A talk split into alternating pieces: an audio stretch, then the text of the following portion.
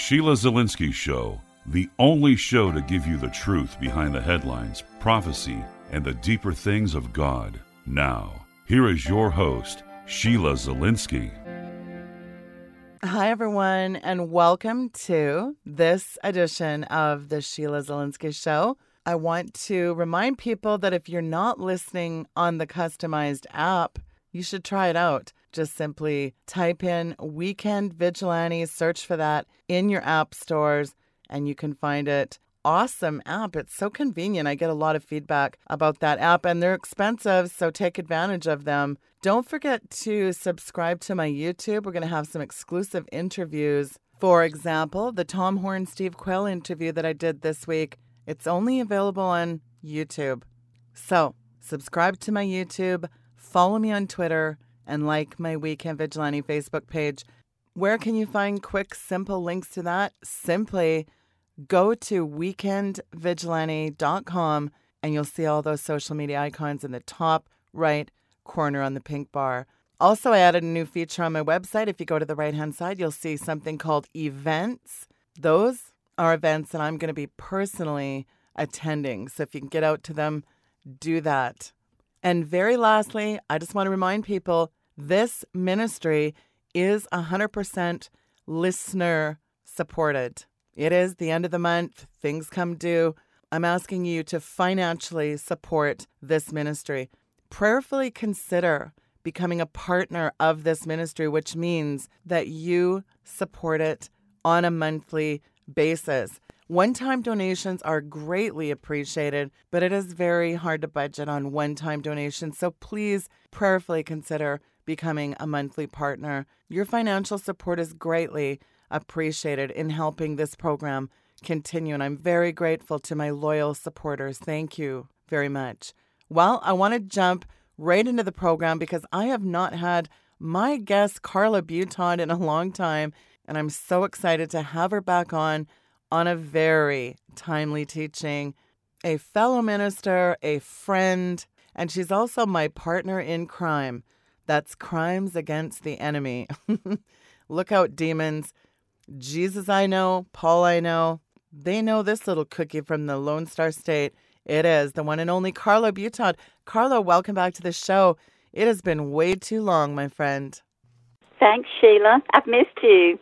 I missed you too, and I'm so glad you're on today because judging from my emails and phone calls and people that contact me on social media, boy, people are having a tough time keeping the faith. Carla, I'm going to give you the mic to teach and toss it back when you are ready. All righty. It's called How to Live by Faith in the Midst of a Battle. And uh, this is something that I have questioned the Lord about many years in my Christian walk. Uh, we read the scriptures like Habakkuk 2 4. It says, Behold, his soul is lifted up, is not upright in him, but the just shall live by his faith. And in Romans 1:17 it says for therein is the righteousness of God revealed from faith to faith as it is written the just shall live by faith. Galatians 3:11 says but that no man is justified by the law in the sight of God is evident for the just shall live by faith.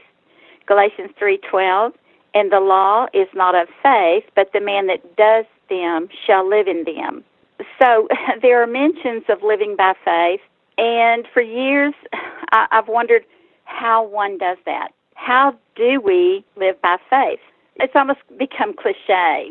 So that was my question to God, especially when you're in the midst of a battle when Satan has you questioning everything. And that's how I felt. But, you know, the older I get in the Lord, the more I begin to see that things are not so much like I had them figured out. Because there is a walk that is walked out by faith. And believe me, when, when I was in the midst of this battle, I didn't have a clue what that meant. And for years, you know, you hear preachers and you think, oh, good, they're going to finally tell us how to live by faith. But nobody ever told me how to live by faith. They just always said, well, you got to have faith, you got to build your faith, you got to walk by faith and not by sight, and all these things.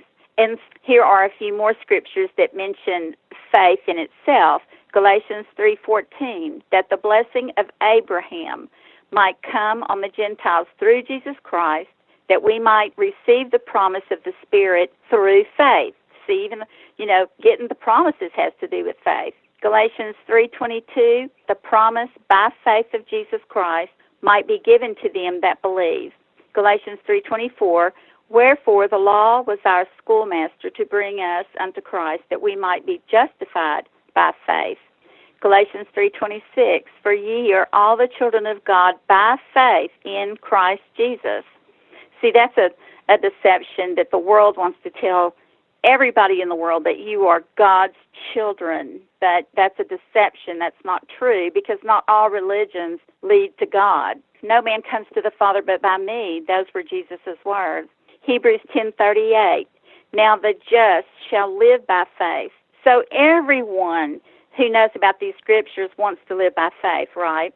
But in the midst of this battle, God revealed it to me in the midst of this battle, and it was a life changing. I've not been the same since. So I want to share that with you, and it is how to live by faith because we will need to know these principles. Okay, first let's look at some scripture to lay some groundwork. Genesis 12:7. And the Lord appeared unto Abram and said, Unto thy seed will I give this land. And there builded he an altar unto the Lord who appeared unto him.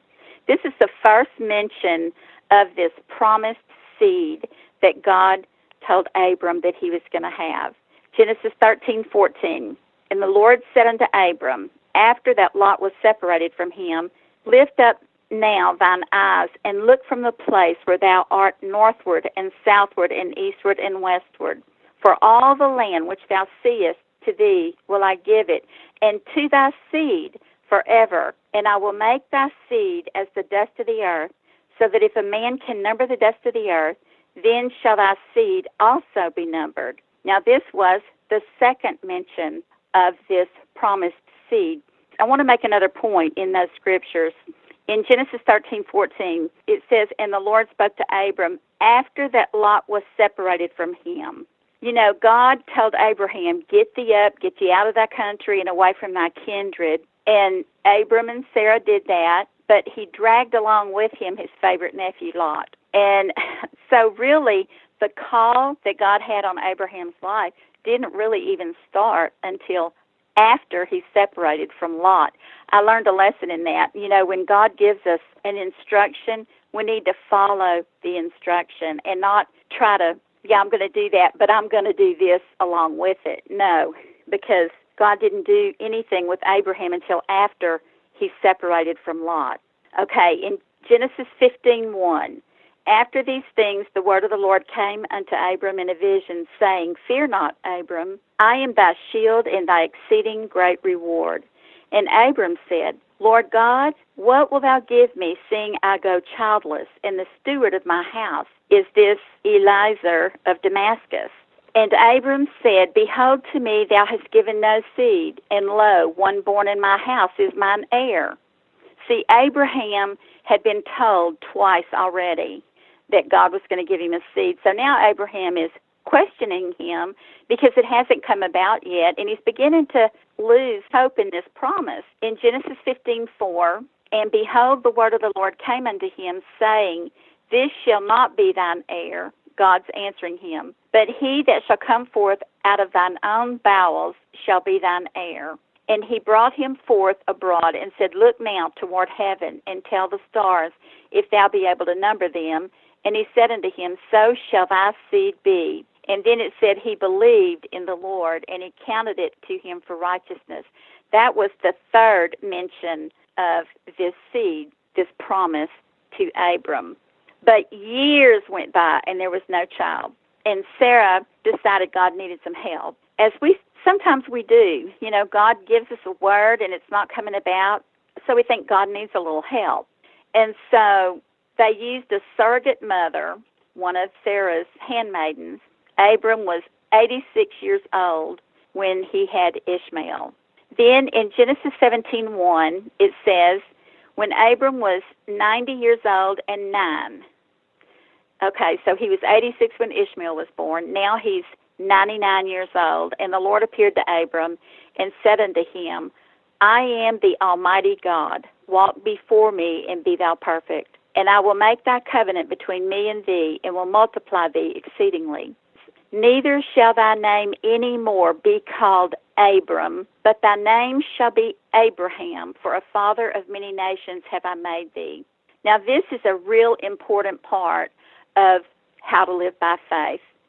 First of all, Abraham was beginning to lose hope. God comes back and reminds him of that covenant. He said, I'm going to change your name. You're not going to be called Abram anymore, but your name shall be Abraham, and that means a father of a multitude. So, in the name change, prophecy was born into Abraham because now every time he said his name, he is saying, I am a father of a multitude. When before it was like, well, what about this kid you promised me? And then he says, Hey, I'm going to have to leave all my stuff to this heir in my house, a boy of the servant, because I haven't gotten this seed you promised me. You know how long it was in all that he waited for that promised child was 25 years. Now, here's the deal. Here is something promising to us in these two situations, actually. When he brought Lot along with him, and he was instructed to leave his kindred, and that was a mistake, really but it didn't change God's plan for Abraham's life. It may have delayed it some, but it did not change God's original plan. That's important. I mean, because this is what I've learned. This is what I tell people. They feel like they've ruined their whole life by this mistake they've made. I said, listen to me. God is able to redeem even your mistakes. That's what he told me when I was heartbroken over my daughter getting pregnant and not being married. I just thought she had ruined her life, and I was so grieved about it. And God so sweetly one day said to me, My plans for Katie have not changed. Mm. And I was like, oh, Really, Lord?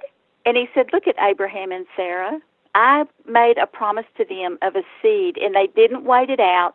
They had Ishmael. Big mistake. We're still dealing with Ishmael today. But it didn't change his original plan for the promised seed to come through Abraham. I just think that's beautiful, and it should be encouraging to us. Okay, so after he changes his name in Genesis 17:6, it says, "And I will make thee exceeding fruitful, and I will make nations of thee, and kings shall come out of thee. And I will establish my covenant between me and thee and thy seed after thee in their generations for an everlasting covenant." to be a God unto thee, and to thy seed after thee. And I will give unto thee, and to thy seed after thee, the land wherein thou art a stranger, all the land of Canaan, for an everlasting possession, and I will be their God. So that was the fourth mention of the seed. In Genesis 17:15, and God said unto Abraham, As for thy wife, as for Sarah thy wife, thou shalt not call her name Sarah, but Sarah shall be her name. And the definition of Sarah is a mistress, that is, female noble. It means lady, princess, and queen. I bet she liked that, huh? and Genesis seventeen sixteen, and I will bless her and give thee a son also of her. Yea, I will bless her, and she will be a mother of nations, kings and peoples shall be of her. Then Abraham fell on his face and laughed and said in his heart, Shall a child be born unto him that is a hundred years old? And shall Sarah that is ninety years old bear? And Abraham said unto God, Oh, that Ishmael might live before thee. Now, now he's trying to talk himself out of the seed. Hey, let's just go with Ishmael. I, I may be make I may be trying to make the same deal with God if He came and told me I was going to have a baby. okay, so he laughed as in mockery. As for Ishmael, I have heard thee. Behold, I have blessed him, and will make him fruitful, and will multiply him exceedingly. Twelve princes shall he beget, and I will make him a great nation. But my covenant I will establish with Isaac, which Sarah shall bear unto thee at this time in the next year. So that was the fifth time that God told him about this seed. See, it wasn't just once. Abraham challenged him time and time again about that seed, just which is the same thing we do. I do the same thing. Lord, you told me, you know. Anybody walking around in flesh is, has probably said that to God. Okay, so here is where my testimony in learning how to live by faith starts. But this story of Abraham was important because this is why it's so important to read the Word. Because when God brings something to me, it will remind me, oh, this is exactly kind of what He said to Abraham. Like I've said before about Moses, He told Moses, Why are you calling on me? I gave you a rod of authority. Lift up thy rod and use it. You know, there are many things that we can see our own selves in in the Scripture. So this was happened in 1998. Our son if you've heard me talk about my children. Our middle son went into rebellion at 16. He was in total rebellion.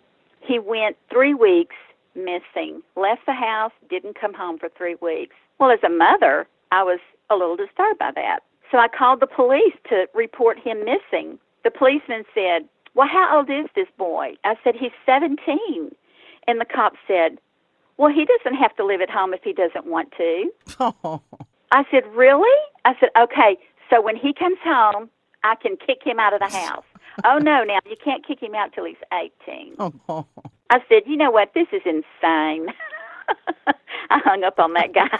I kind of, you know, no disrespect to our law enforcement, but I've had dealings with policemen and courts and judges, and oh my goodness, I just, I don't have, I hope I'm never on trial. I'll just put it that way. yeah. So I would find my peace when Kyle was missing. I would lay down at night, and of course, here comes Satan. Well, what if this and what if that? He might be laying dead somewhere. Somebody probably killed him. He overdosed on drugs. All these things. Yeah. So it was real hard for me to sleep. My peace, I would before I went to bed, I would say, Lord, I know that you you see everything. Your eyes are upon him right now. I know you love him more than I know how to, and I trust you with his life. I'm laying him on your altar. So after the three weeks, he came home filthy and sick, and I wanted to kill him. I was glad he was okay, but I wanted to kill him for making us worry. And I prayed about it. I said, Lord, what am I supposed to do here? And God told me to just love him and nurse him back to health. Okay, so I did this. After I had nursed him back to health, he wanted to go to town and rent a movie. So I drove him to town to rent a movie. And on the way back, I, you know, Kyle has a sensitive, a tender heart. And I knew that he felt badly about the things that he had done, even though I didn't really even know the things that he had done. But I knew that he was feeling guilty about being disobedient and sinful and all those things. And I said, Kyle, I just want you to know that you will never do anything to get too far from God. But when you're ready to come back, you are going to need deliverance. Because it's like the first time you got drunk, you felt bad about it, you repented, you asked for forgiveness, God forgave you. The second time you got drunk or high on drugs, you felt bad about it, you asked God to forgive you, He forgave you. But the third, fourth, fifth, sixth, seventh, uh, after a while, you quit asking for forgiveness because you knew you were going to do it again and again. And then when that happens, a demon comes in and takes up household.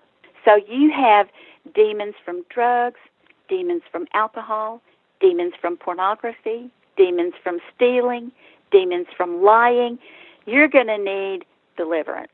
And he looked at me so seriously soberly and stone faced, said to me, Mom, I hate to tell you this, but the lifestyle you lead, I don't want anything to do with. And oh my goodness, it was like he stabbed me through and through. And it was very hard for me to get home without bursting into tears. So when I got home, my husband was outside and he saw us driving up and he could see my face and he came in the house. I went straight to my bedroom and shut the door and my husband came in the bedroom and said, Honey, if you could just, and I just threw my hands up. I said, I cannot hear anything right now. Because I knew even my husband didn't really agree with the way I did things or felt about things.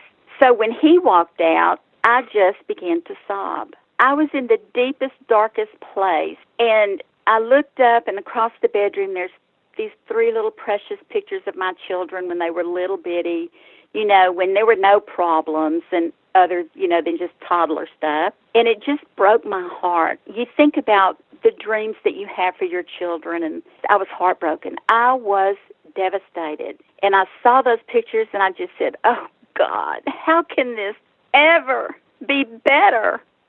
And I just felt totally helpless. And while I was sitting there crying, I heard God say to me, as long as you look at sight and circumstances, this is where you're going to find yourself. And I had to stop crying to think about what he had said. He said again, You can continue to look at sight and circumstances, or you can stand on my word. And immediately two scriptures fell on me. Train up a child in the way he should go, and when he is old, he will not depart from it. That's Proverbs 22 6. And I'm telling you something, something rose up in me. I, w- I was ready to fight it out with God. I did that, I said to him. I did that. And then the second one was Isaiah 54:13, and all thy children shall be taught of the Lord, and great shall be the peace of thy children. And again, I did that. And then he said, then stand on my word. I was shocked. And then all of a sudden, I saw this timeline. It's like God held his hands up in front of my face. And with one hand, he said, Look, here was the promise that I gave to you. And you did do that. You did it. Here is the manifestation of all that you did. And it was a span, like holding your arms out three or four feet apart. Here is the manifestation on this other side of the finished work of the promise. Okay? He said, But you're right here. And his finger was in the middle of that timeline. He said, I want you to come up here where I am and see your children as I see them. I see them already finished. Now, that was hard for me to even imagine. How do I do that? You know, God, yeah, He's up there. He sees everything. He sees the end from the beginning. I don't. But what He was trying to tell me is that's what I want you to do. That's how you are going to be able to live by faith and not by sight. Okay? So all of a sudden, I got it. I mean, it was a light bulb moment. I said, Lord, are you telling me that you want me to live right here where I am like it's already all finished? That's what you want me to do? That is what he was wanting me to do. Okay? That's how we live by faith. We don't live by what we see. We don't live even by the fact, the truth of the circumstances that we can see. Now, that sounds ludicrous, I know. so, I had taken the promises of those two scriptures, I put them to work in the lives of our children, in our home, and now, by standing on God's word, I need to live by faith until I receive the promise. What did that mean exactly? It's just like Abraham. Abraham got a promise of a son. Listen, Abraham, it was important to have children then. He wanted a son, he wanted children. And God said, You're going to have a child. I'm going to give you one. Three or four times he told him that. And yet, Abraham challenged God because where is this boy you told me I was going to have? Okay, so I was like saying, where are these obedient kids I'm supposed to have since I've trained them up in the way they should go? So Hebrews 11:1 says, "Now faith is the substance of things hoped for, the evidence of things not seen." Here is my interpretation of that scripture. Faith, or believing what God says is true, becomes the vehicle that will cause the promise of those things you are hoping for to materialize or come out of the spiritual realm and materialize in the earth realm when you have absolutely no indication at the moment that it's going to happen. Mm. I'm going to say that again. Faith, which is believing what God says is true, becomes the vehicle that will cause the promise of those things that you're hoping for to materialize when you have absolutely no indication at the moment that it's going to happen. Now, that sounds ludicrous too. I knew from what God had said to me that He wanted me to believe that the promise I had acted on in His Word was in fact true, no matter what I could see with my eyes, no matter what it looked like. 2 Corinthians 5 7 says, For we walk by faith, not by sight. And I'll say this when it comes to my kids, I can walk by faith much easier when they're not in my sight. so the next morning in my devotional were these scriptures from Romans chapter 4. Um, these scriptures confirmed what God had told me the day before. Okay, so how to live by faith can be summed up in four easy steps from these scriptures in Romans chapter 4. Verse 4:13 it says, "For the promise that he should be heir of the world was not to Abraham or to his seed through the law, but through the righteousness of faith." See, we're talking about faith here. Abraham did not receive the promise through obeying the law, but through believing and receiving as truth what God had said to him, even though God had to say it to him five times. Okay, Romans 4:16. Therefore, it is of faith that it might be by grace to the end the promise might be sure to all the seed, not to that only which is of the law, but to that also which is of the faith of Abraham, who is the father of us all. 17. As it is written, I have made thee a father of many nations, before him whom he believed, God, who quickeneth the dead, and calleth those things which be not as though they were. Now, that is a principle of God that has been misused by people to the point that Christians are afraid to even grasp this principle. That's right. What he did in changing Abraham's name, Abram to Abraham, God was making Abraham call himself the father of many nations when he didn't even have a child. No seed, no heir at the time. So, what he was actually doing, this is important now, because this goes along with Joel. It says that in the last times God will pour out his spirit on all flesh, and my sons and my daughters shall what? Prophesy. Okay? Now, there's different kinds of prophesying. This one right here, it says God did this. God called him things that were not as though they were. He was calling Abraham a father of many nations. God was basically making Abraham, not even as a suggestion, changed his name so that every time he said his name, he's basically saying, I am a father of many nations. I am a father of many nations. I bet that got a lot of laughs around town.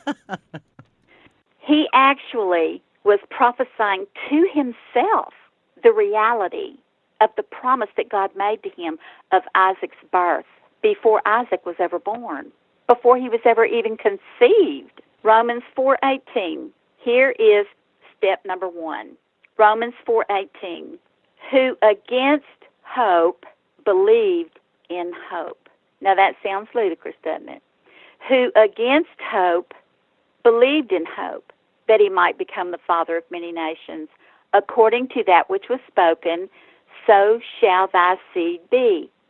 So what we see here is that in a hopeless situation, he held on to his hope that he would have the promise.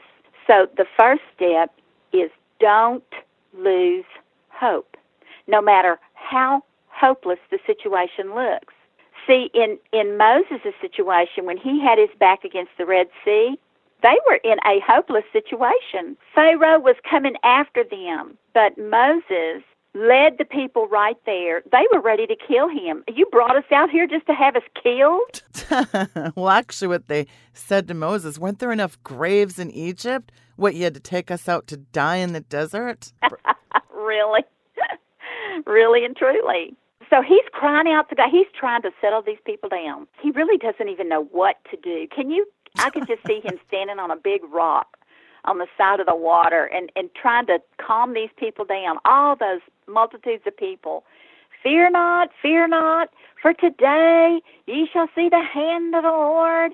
Listen, he was inspired. he, he started prophesying to these people, and God interrupted him and said, Why are you crying out to me? That's in Exodus 14. Why are you crying out to me? But raise up thy rod and command the children to go forward. Now, Moses has his back to the sea, but the people are facing the sea. And God's telling him, tell them to go forward. I bet Moses was like, uh, did you not notice that there's a sea here? How am I going to tell these people to go forward? So God had to tell him what to do. He said, But lift up thy rod. God gave him that rod to perform miracles with. And yet he's just holding it up in the air, trying to quiet the people down. God said, No, throw your arm out there and divide the sea, and they will go over on dry ground. See, Moses had to be taught how to prophesy. Same thing with Ezekiel in chapter 37. God said to Ezekiel, Can these bones live? He was looking over a wide valley full of scattered and dried bones of people. And he said, Can these bones live? And Ezekiel's like, Well, you're God. You ought to know. and God said, Speak to those bones. You go read it for yourself, Ezekiel 37. He taught Ezekiel, he said, Say this to the bones. So Ezekiel said this to the bones. And when he did, there was a shaking, and the bones came together, and muscles and sinews and skin. And by the time he finished, there was an army standing there. Listen, this is a powerful principle, and we need to learn it. Mm-hmm.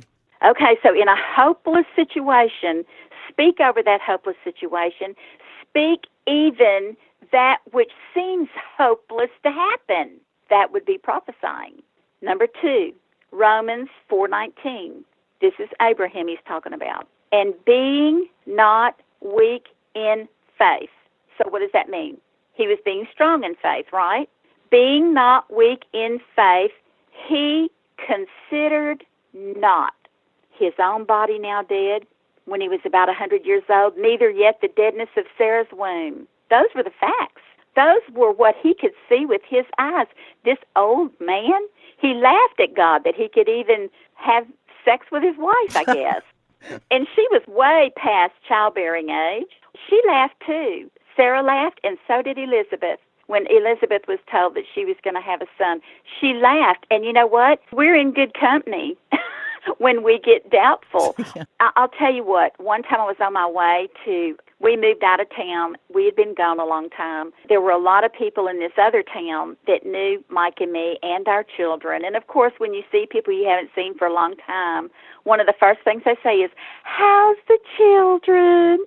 I said, Lord, I am dreading this you know, how's the children? Well, Wade joined the Mormon church. Kyle's in prison, and Katie doesn't know which end is up. I said, I, I'm not looking forward to that. I said, you know, I don't mind telling them the truth. I mean, listen, I'm an open book. I don't mind telling them the truth, but it's the looks on their faces that I end up having to console them and comfort them at the news. But anyway, I really didn't expect God to say anything to me, but before I got there, He said, if anyone asks about your children, you tell them that all three of them are in training for the ministry. And I laughed. I went, That's a good one. And then I said, But Lord, I believe that. I believe that. You know, they look like they're totally lost. And of course, the devil would tell me every day, I've got all three of your kids. But the thing about it is, is they are living their testimony right now. I know and see because of this calling things that are not as though they were, and standing on God's word because he said what he said about the children. I thank him every day now. Lord, I thank you that all three of my children belong to you. They were all saved at an early age, baptized. I said, I am thankful they belong to you, and you only will they serve all the days of their life. And when they come back around, they are going to be a force to be reckoned with. And Wade will be able to help those people who have been tricked into a cult. Kyle will be able to help young men who are tempted to go in the ways of lawlessness. And Katie will be able to help young girls not to make the same mistake. I believe that with all of my heart. And so so that's what Abraham being not weak in faith, he considered not the facts that he could see with his eyes, what he knew even to be true. He considered it not. Boy, I caught on to that one fast. When the phone would ring and I would see that it was the county jail, I would say, I consider it not. Let me tell you, it's something, it's like the Holy Spirit will slice the air that you're breathing and change the atmosphere. That's what happens when you do things like that. See, if Satan can get us in fear, then he can keep us going the way he wants us to go, feeling defeated and sitting in a chair in a crumpled heap crying. That's what God was trying to tell me. If you keep this up, this is where you're going to find yourself.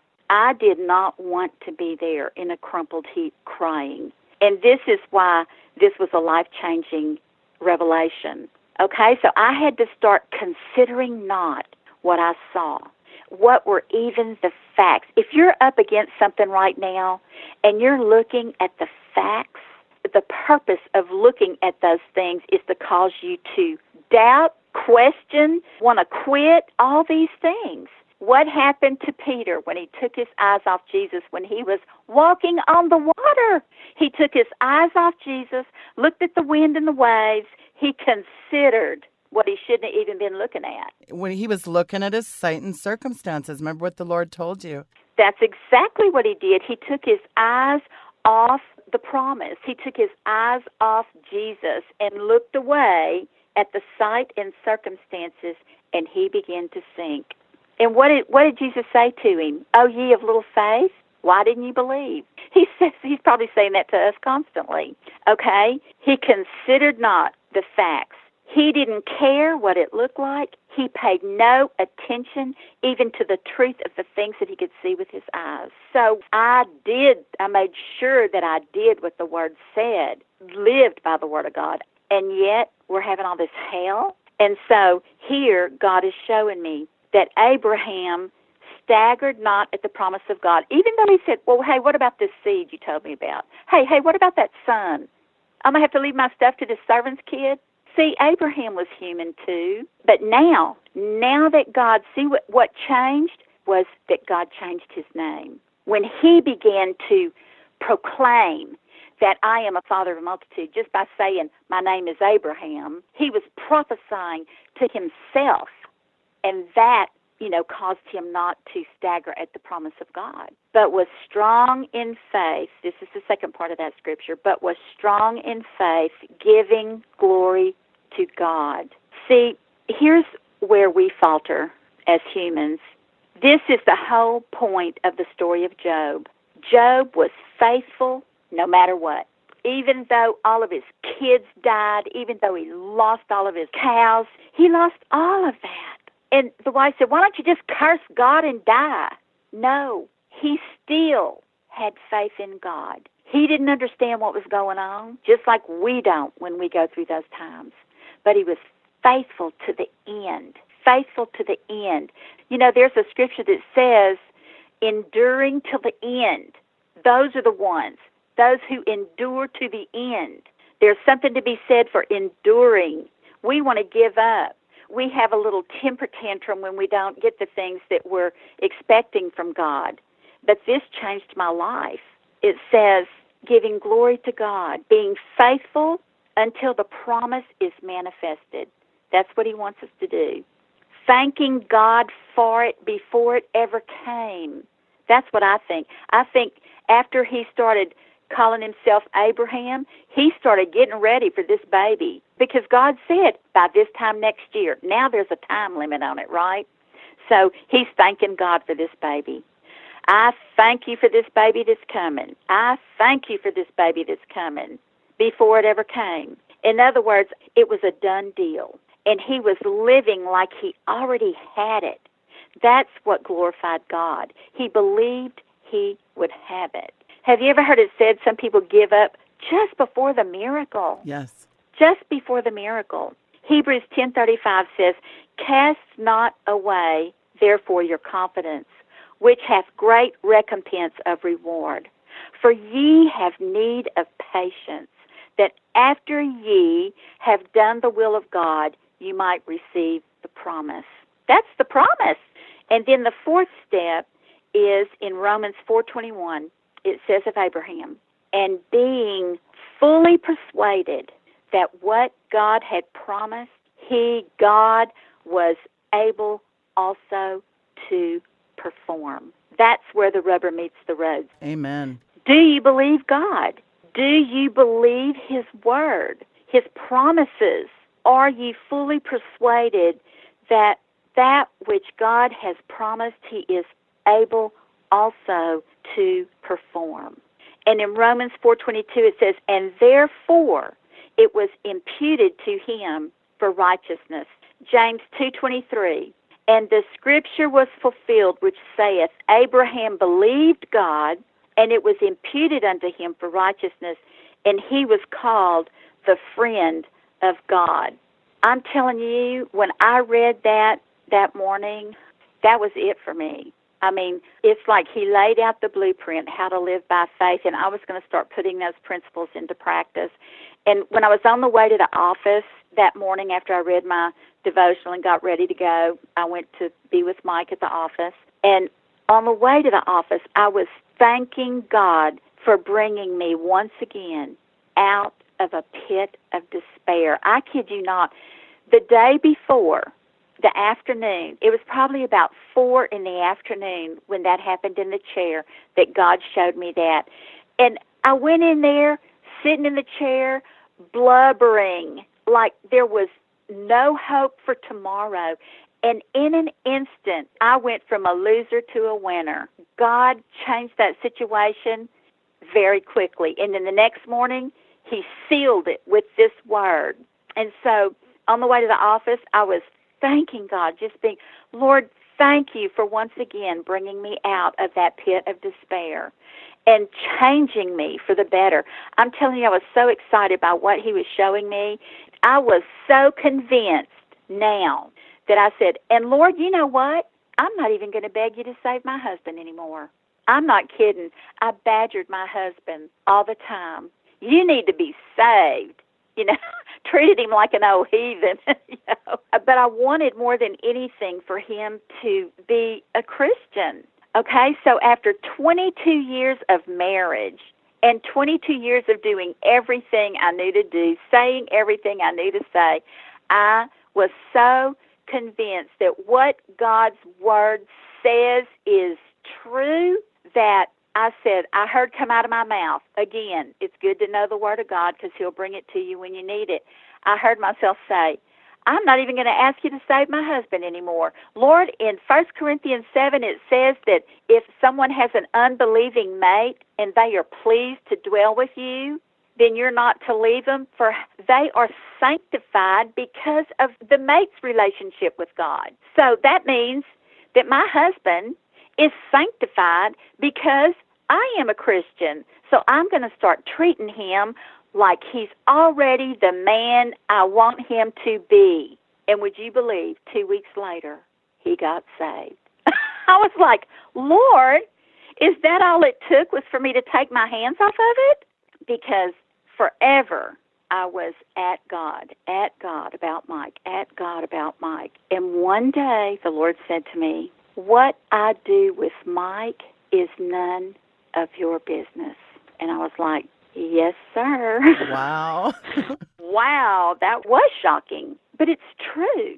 Listen, I only have to be accountable for one person, and that is myself.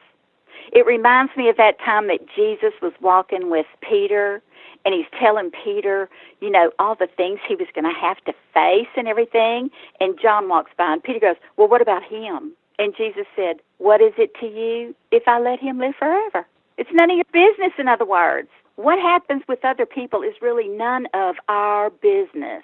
Wow, that is a truth bomb right there if I ever heard one. And we could all stand to listen to that and heed that advice. Mind your own business. What is it to you? What God's doing with someone else. And that doesn't just apply to spouses, even ministries that are doing certain things. You don't worry about someone else's ministry, you worry about what God's called you to do. That is exactly right. Um, that morning, okay, I'm saying I'm not even going to ask you to save my husband. Two weeks later, he gets saved. And then before I got to town, we live way out out of town in the woods, and it's very rural. And I was on the highway, And right before I got to town, it was the strangest thing. But in the woods, you can you can drive and it's real clear, and then you can come to an open spot, and depending on what's there, it's real foggy. I mean, I hit a dense fog. I should have pulled off the road, is what I should have done. But I slowed way, way down. I was just almost like idling down the highway because I couldn't hardly see the end of the front of my car. It was so foggy. So I'm looking at that white line. You know, they paint a white line on the outside of the lane. I'm having to watch that white line to stay on the road. And I'm going real slow. And while I was driving, I heard, This is what it's like to live by faith and not by sight. See, I was on the road that goes to Jasper, but I couldn't see Jasper. But as long as I stayed on that road and kept moving forward, not letting the fog stop me, but staying on course, I would make it to Jasper. And I was like, Lord, oh my gosh. I mean, he just, he confirmed it and confirmed it and confirmed it. That's why I say it is a life changing experience that day in my chair where I went from crying, hopeless, brokenhearted to hardly not even touching the ground. I was so excited. Another time that this happened, okay, let's see. My first granddaughter is 11 now. She was born out of wedlock. Mike and I were distraught. That's the day, you know, that he said, Look at Abraham and Sarah. They messed up, but my plans for Katie has not changed. Seven years later, she's pregnant again. I mean, this was so weird. It was right before Christmas. We were sitting in the living room. I wasn't thinking about that at all. I didn't even know it could happen twice, actually. But I was sitting there and I was looking at her, and out of my mouth came, Are you pregnant? And she was shocked, and I was shocked at the same time. She looked so surprised. And then I went, Are you? And she was. And oh, I was back down in the pit. I mean, I went right back down into a pit, and I was there for about seven days. I just could not believe. Same baby daddy. They never married. They didn't live together. He was here, she was there, but they would still see each other. I didn't even know they were still seeing each other. And you know, it's not like she was 16. She was 22 when she got pregnant the first time. Now she's 29 and pregnant again and still not married and living with Mike and me.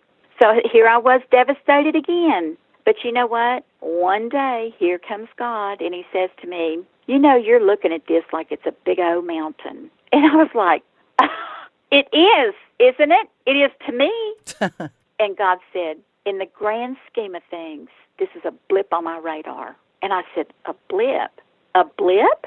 A blip. The more I said blip, it was I, I was getting it, you know, that this is not the end of the world. Yes, it's another mistake for sure, but I had to remember before what he had told me about Katie, but I staggered at his promise, but I had to consider not the facts. And in this seemingly hopeless situation, believed in hope and being fully persuaded that what he had promised me, he was also able to perform. And at that, I started coming up out of the pit. And at the same time, it was just amazing. I'm coming up, the mountain's coming down. And when I got to the to the level ground, the mountain was gone. The result is with each crisis, I am changed even more from glory to glory. Because for years I had been in a good place where my children were concerned. I didn't even know if it was possible to be in a better place, but that's where he brought me to a better place. This is what I know now. I told a friend of mine, she called me on New Year's Day. Well, Happy New Year. I said, We just found out that Katie's pregnant again. And she goes, Oh, Carla. Because I said, No, no, no, it really it's okay.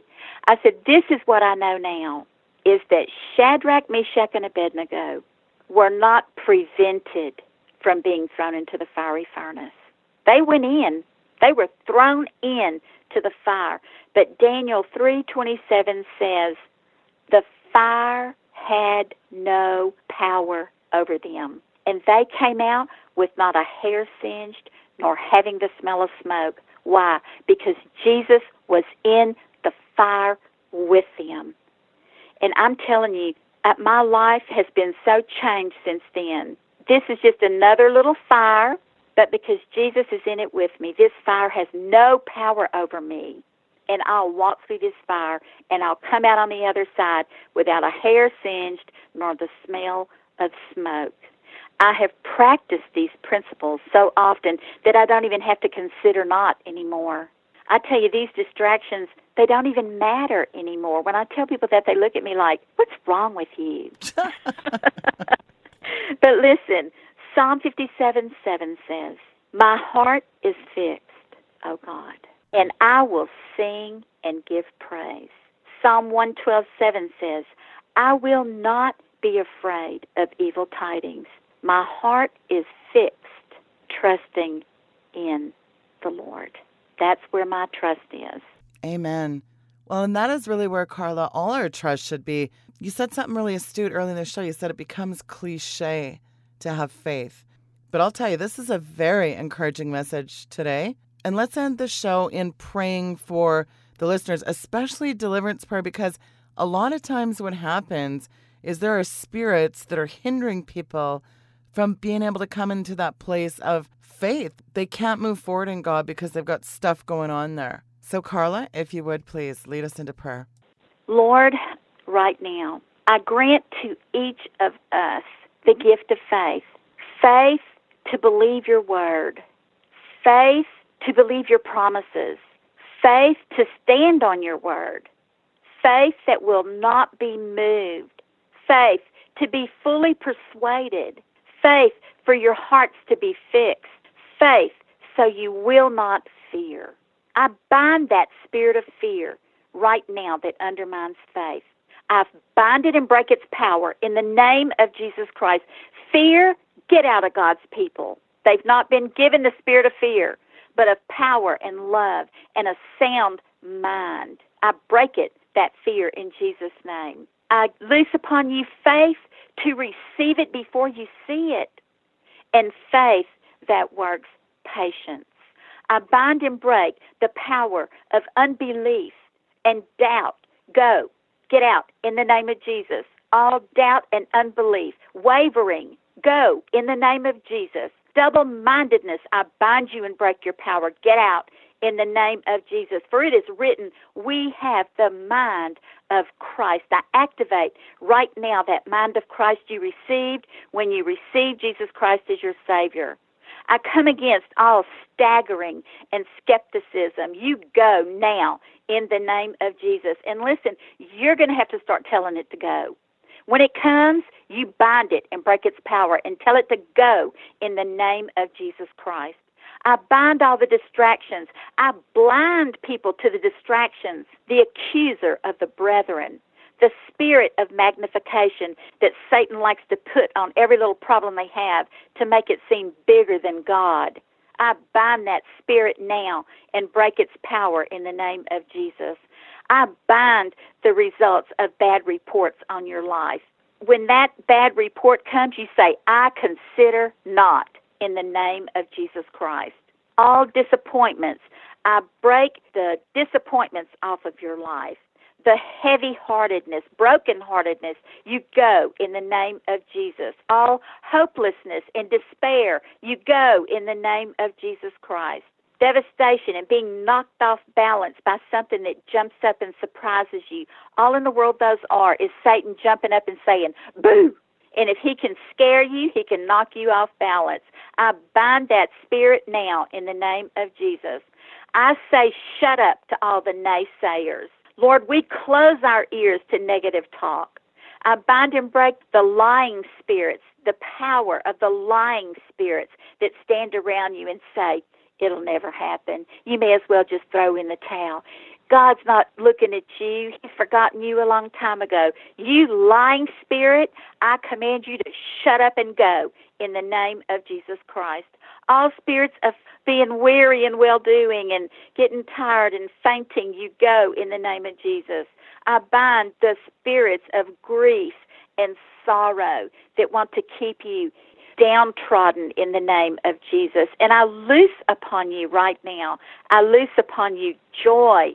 I loose upon you the love of God. I loose upon you a fresh anointing of your love. Father, give us a fresh anointing today of your love. Faith works by love. Give us more of your love, Lord. a fresh anointing of your Holy Ghost and power and might. We ask for that today, Lord. A fresh anointing of your strength to your people, a fresh anointing of your joy, for the joy. The joy in you is our strength. A fresh anointing of your rest, O oh God. A fresh anointing of your peace. A fresh anointing of your blessed assurance. And a fresh anointing of confidence, Lord. We thank you and we receive it right now, Lord. We receive it right now by faith before we see any evidence of it. We thank you for it in the name of Jesus Christ. We thank you, Father. We praise you, Lord. Praise you. Amen. Amen. Amen. Thank you for that, Carla. Very powerful. Carla, in the waning moments, give out your website for the folks, especially the new listeners. Okay, it's Carla Butaud. That's spelled C A R L A. B is in boy. U T is in Tom. A U D dot com. And you have a darn good book called Power Prayers. I want to just. yes, if you don't have one, it will be such a help to you, such a comfort. People tell me that it really has changed their lives in the way that they feel like they have power now. So that's the point. Absolutely. It is one powerful arsenal. And if you are listening and you don't own Power Prayers, Warfare That Works, authored by Carla and myself, get it. Go to powerprayers.ca. This book will change your prayer life and it'll change your life. And if you're going to be out in Montrose, Colorado at the WCCD, the West Coast Church of Deliverance Spring Conference in Montrose, Colorado, that's April 21st to the 23rd if you can make it out to that, and Carl and I will sign your books, and I think we're going to have some too there. So do get out to that if you can. I'll tell you, it is going to be powerful. For more information, just go to my website, weekendvigilante.com, and click on events. There's a little event button on the right hand side. Carla, it's a pleasure to have you on the program again. Thank you for coming on. You're welcome. It's always great to be with you. Folks, that was Carla Butaud carlabutaud.com. Her information is linked on the bio for March 31st, 2017. So in April, again, we're going to get out to that West Coast Church of Deliverance Spring Conference. If you can get to Montrose, Colorado, I'll tell you what, it will be life changing. That's with Sharon and Monty Mulkey. Monty Mulkey, of course, mentored by the big guns, Derek Prince, Win Worley, and Frank Hammond go to the calendar page at wccd.com. Thank you for tuning into the program today. We'll see you next week. Good night and God bless you.